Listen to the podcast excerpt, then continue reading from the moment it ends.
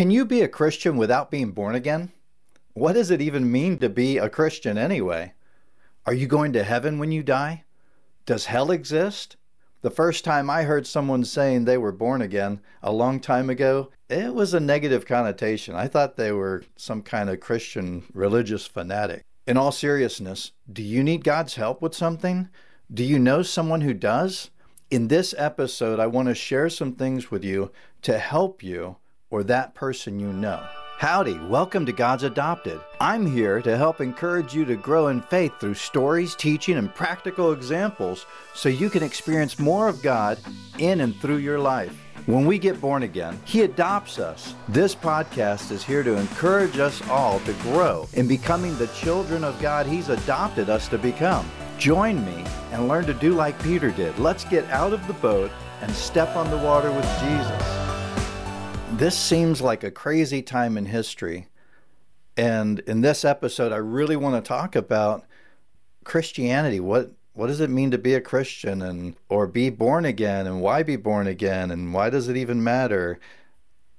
And different things along those lines because some things have become blurry, it seems like if you read what the Bible says versus what things look like when you look around and everything, some things seem a little strange. And I want to talk a little bit about that. And if you're listening to this and and you've never been born again, or you're not a Christian, then please listen on. And if you have questions, reach out to me. I'd love to to talk to you. And uh, even if you are a Christian and you are born again and you have questions, please reach out to me. I never really cared about heaven or eternal life before I was born again, life for me before I met God was miserable. And when I first heard about God and Jesus and what he did for me and wanting to help me and stuff, all I could think was okay, so if if I become a Christian, I'm just going to have a bunch of religious stuff I got to do like like life was miserable and now I'm going to pile on top of life a bunch of stuff and rules and all kinds of things that were just going to make me even more miserable. Those were serious concerns that I had and they're valid. It's it's worth thinking about all of this and I can tell you that after I got born again when I did go ahead and and take God up on his offer to to save me, actually the reverse happened. I had a lot of turmoil that that went the other direction that I was relieved from, that I was set free from. But why did that happen? How does that happen? How can you help somebody be born again? How can you help somebody be saved by God through Jesus, his son? What does all of that even mean? I'm, I'm going to share all of that in just a few moments here. But let's think about a few different things. One time I had a chaplain in the army, he said, Everyone who comes to God is selfish. And at first it kind of struck me a little off, but after a little thought, I understood what he meant. What he meant was that anyone who comes to God comes to God because they need help. And like I said, I, I never really cared about heaven and hell before I was born again. And after I was first born again, I really didn't understand about any of those things, really. I wanted to know what the Bible said because I believe that the Bible is God's truth.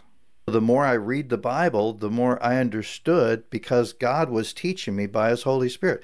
Jesus said that He would send His Holy Spirit to those who believe in Him, to tr- who trust Him and that the Holy Spirit would guide you in truth and, and he would explain things and help you and everything.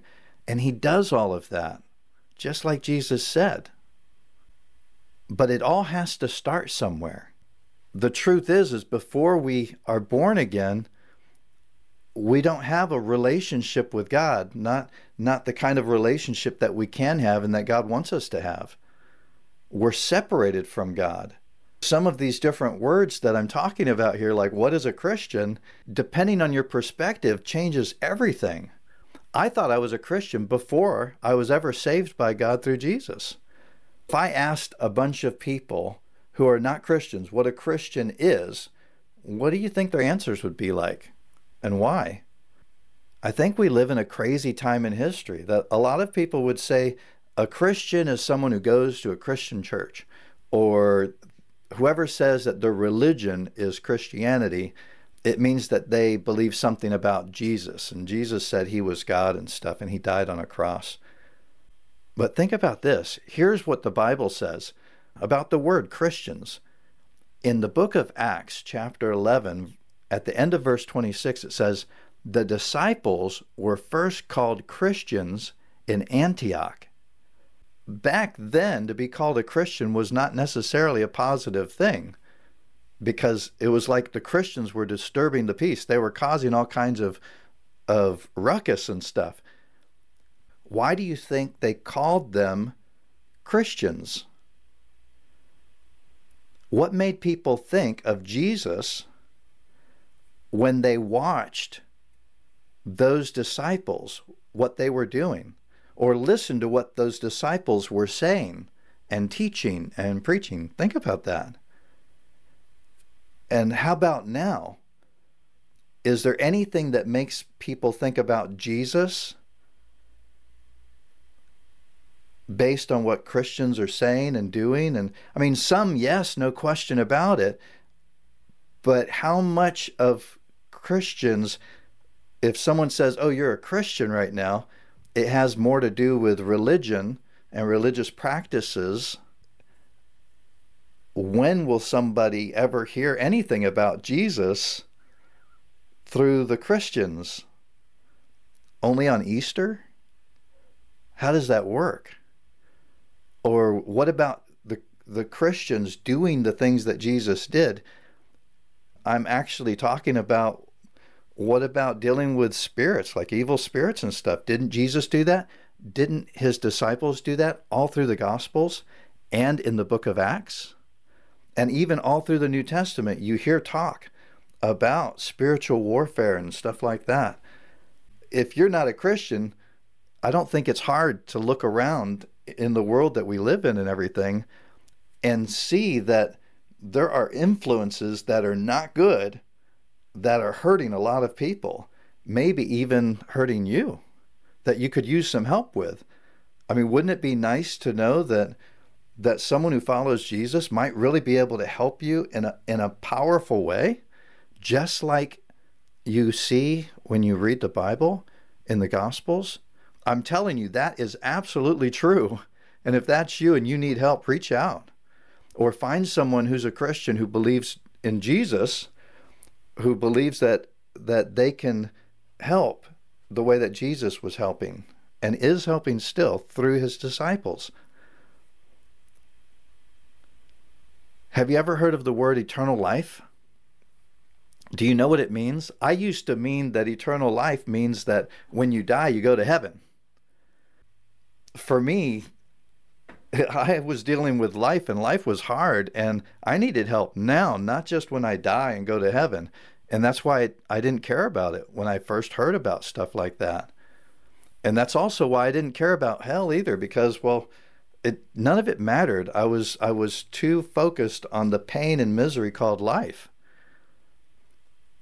And after I got born again, I started reading the Bible. I was a little baby and I needed to learn more about God and, and Jesus and spend time with them. And you do that by reading the Bible. And it seems like most people never read the Bible, so they don't know these things. But when I was reading the Bible, in the Gospel of John, chapter 17, verse 3, Jesus gives a definition of what eternal life is. And depending on the translation, some translations call it everlasting life. And, and so this is what it says it says, This is everlasting life, that they may know you, the only true God, and Him whom you sent, Jesus Christ. This is Jesus praying, talking to his Father in heaven. And he's saying that this is eternal life, that they'll know you, God, the only true God, and Him who you sent, Jesus. Eternal life is about a relationship that starts now and then goes on forever. But it has to start. And the reason it has to start is what I'm going to share with you next. And I want you to, I mean, take some notes or uh, at some point I'll, I'll have a blog post for each of the episodes and you'll find the information there or reach out to me. If someone needs God's help, how can you help them? Well, one way that you can help them is by leading them to the Lord and, and basically saying, okay, do you want to start a relationship with God? Well, God has made a way to do that. And the reason that you need a way to do that is because there's a problem. Thing that, that a lot of people have heard of, and you might have heard of this. It's called Romans Road. And the reason it's something called Romans Road is because it's it's trying to explain to people in an easy way why they need God's help and how they or or just how they can get God's help if they know already that they need his help, but how can they get his help? Romans Road is taking verses from the book of Romans, which is in the New Testament in the Bible, and it takes some verses to explain what the state of all of us are in before we get God's help and why we need His help and how we can get His help. I want to share that with you now. And if you need this help, great. Or if you know someone that needs this help, then m- maybe this can be a way that you can help them. You could just share it with them and then let them ask you questions or reach out to me. So let me give you what this is. It's, it's called Romans Road. Like I said, it's based on several different verses in the Bible from the book of Romans, which is in the New Testament. This is how it goes everyone has sin in their life, and sin separates us from God. The Bible says in Romans 3:23, so chapter 3, verse 23, for all have sinned and fall short of the glory of God. And what is sin? I mean, the simplest way I can think of it to describe it is anything that is not pleasing to God. Anything that you think or do or leave undone or say or don't say. We earn something when we sin. The wages of sin in Romans 6:23 it says this, for the wages of sin is death. So for the wages of sin is death. Other words, when you sin, your payment for sinning is you die. And death in scripture when when we you know when you study words and stuff like that it means to be separated from. And so the wages of sin is death. But god loves us. And in romans 5 8 it says this but god commends his own love toward us in that while we were yet sinners christ died for us God provided something for us that demonstrates his love for us before we even know him. And if you don't know him, I'm telling you, God loves you so much that he sent Jesus to die for you. God offers a free gift of salvation. On the last part of Romans chapter 6 verse 23 it says this, but the free gift of God is everlasting life in Christ Jesus our Lord. But here's the thing a gift has to be accepted, it needs to be received. Just because I hold something out to you and say, you know, you can be free, all you got to do is take this key from my hand. I can offer it to it to you all day long, but if you never receive it, if you never take it, then you never have that freedom either. It doesn't matter that I offered it all day long. What matters is what you do with it when you see the offer in Romans chapter 10, verses 9, it talks about how we can accept the gift of salvation that God offers to us. The way to deal with sin so that we don't have to be separate from Him, so that we can be born again, so that we can go from being separate, from being dead in our sins, to being alive through Him. And it says this in Romans 10 9, it says, If you acknowledge with your mouth that Jesus is Lord and believe in your heart that God raised him from the dead, you will be saved.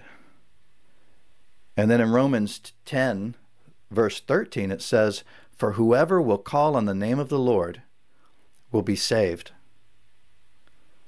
And so, if I was going to describe to you a very simple way to process what I just shared with you in Romans Road, I would say that here's a way that you can pray to God. So, praying is just talking to God. And I like to tell people, you know, you can only talk to God if He's available, if He's around. And I say it kind of tongue in cheek He is always available and He is always around. God is everywhere all at the same time.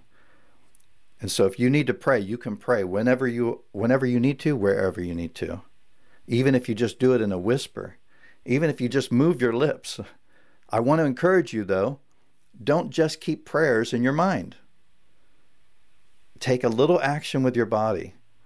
If you recognize that that you have sin in your life and that you feel separated from God, then maybe it's time to deal with that by applying, receiving what God's provided. I want to encourage you that Jesus died for you so that your sins could be paid for. And God proved it through his love that Jesus died while we were still sinning, even if that's where you're at now. God offers that to you as a free gift right now.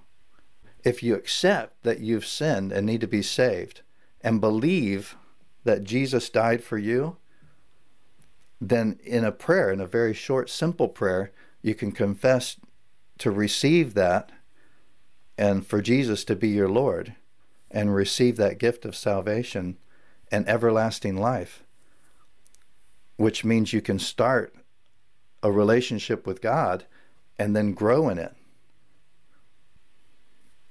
If you know that you need to be saved, then I want to encourage you to just follow me in a simple prayer. And I'm going to lead you in a prayer real quick. Not a lot of time. Father God, I know that I've sinned and it separated me from you.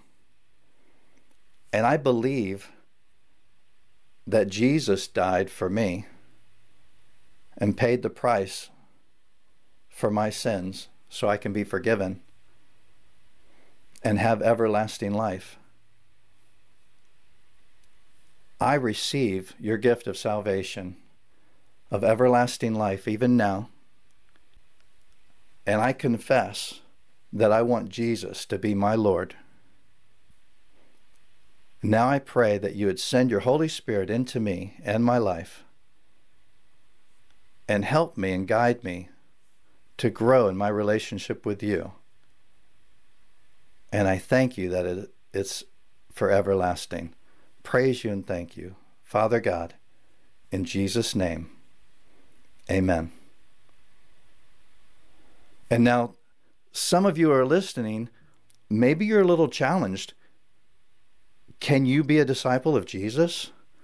Even if you just got born again, can you be a disciple of Jesus? The answer is yes.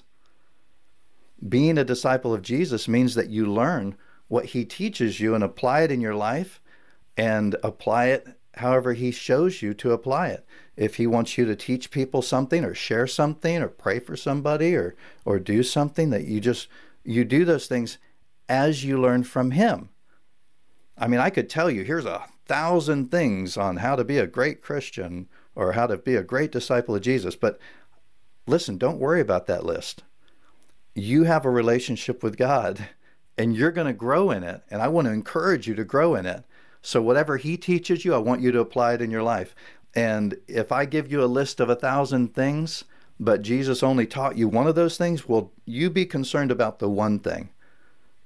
And if if anybody looks down on you for not doing all those other things, well, leave that between that and that person and, and God. You keep growing and where right where you're at. And if I can help you, I'd love to. And so at this point, I just want to say, you know, if you prayed the prayer of salvation to be born again, then congratulations and welcome to the family of God. And now I just want to encourage everyone. I want to lead you in a prayer of lordship. If you know that that you haven't been running after Jesus the way that he wants you to, if you know that that you want to be more of a disciple than you have been and you want to learn what that is and how to grow, then I want to lead you in something called a prayer of lordship. It's a simple prayer and we're just going to say, Jesus, I want you to be in charge of and be God over, be the Lord of all these things. And I'm just going to lead you in a simple prayer and then we're going to be done. Just follow me in this prayer. Father God, thank you for saving me. Jesus, thank you for being Lord. I pray that you would take charge of and be the Lord over everything about my life my future, my hopes, my dreams, what you want me to say and do, the time of the life that I have. I pray that you would be Lord over it all and that you'd be glorified in and through my life. In your name, Jesus, I pray. Amen. And I just pray a blessing over you and your family, whoever's listened to this, in the name of Jesus.